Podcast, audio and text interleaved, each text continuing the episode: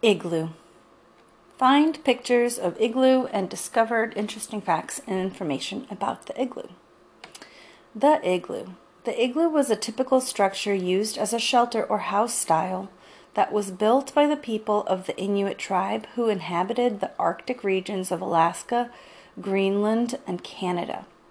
Constructed from blocks of snow, igloos were fast to build and featured tunnels leading to the entrance that were covered by animal hides such as the caribou.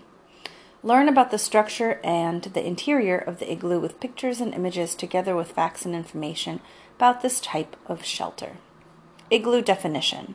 What does the word igloo mean?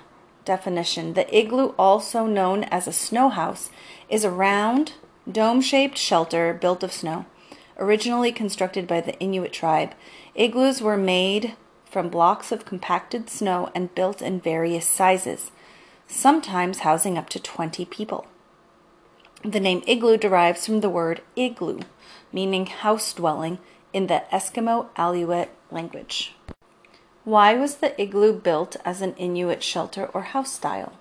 Every tribe chose a type of housing to suit their lifestyle, the climate, the environment, and the natural resources known as biomes that were available to them, and the Inuit tribe were no different. The igloo was chosen as the most suitable type of house for the Inuit tribe who lived in the Arctic regions of Alaska, Canada, and Greenland. The cold, harsh climate and the barren, treeless landscape of the Arctic tundra resulted in igloos or snow houses being built as their shelters. The Inuit igloo, the snow house. The Inuit people were skilled builders and made good use of the snow and ice found in their habitat, which they used to make the igloo house. The Inuit built 3 different types of igloos in different sizes and used them for different purposes. Small igloos were built as temporary shelters for 1 or 2 people on hunting trips. The Arctic environment can kill a person quickly, which is why 2 experienced Inuit could build a small igloo in 30 minutes. The medium-sized igloo was built as a semi-permanent, 1-roomed family dwelling. The largest igloo was the type found in Inuit villages and attached by tunnels to smaller-sized igloos, as can be seen in the above picture. Igloo insulation. Snow is a very good insulator, which means that the igloo was able to retain its heat. The trapped heat inside the structure caused the igloo to melt slightly. The melted snow would then refreeze when the igloos were unoccupied. The thawing and refreezing cycle resulted in the entire structure becoming solid ice, which was even stronger and warmer than the original structure made from blocks of snow. How was an igloo built? The igloo was built in several sizes, but the average Inuit family igloo was about 9 to 12 feet, or 3 to 4 meters, and could comfortably house 5 adults. This unique shelter was a dome built using independent blocks of snow that leaned against each other and were polished to fit, without an additional support structure during construction. An Inuit igloo was able to support the weight of a person standing on the roof. The process and method to build a typical Inuit igloo was as follows.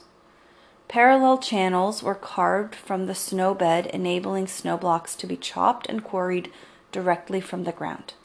Snow blocks were quickly cut to size, the largest blocks of snow at the bottom of the igloo and the tiers of snow blocks gradually decreased in size.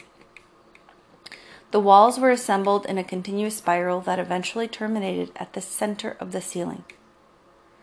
A short tunnel was built leading to the doorway, reducing wind and heat loss when the door was opened. One of the snow blocks was replaced by a sheet of ice that served as a window letting in light.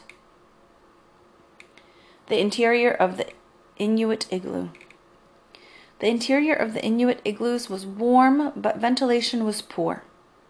Benches made of snow blocks were built around the walls, serving as seats during the daytime and a base for the beds at night.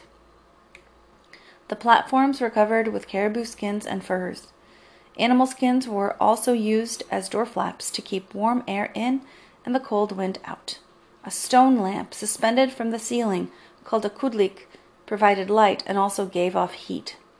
Harpoons and spears were stored in the roof area. Ceremonies and rituals took place in the large igloos.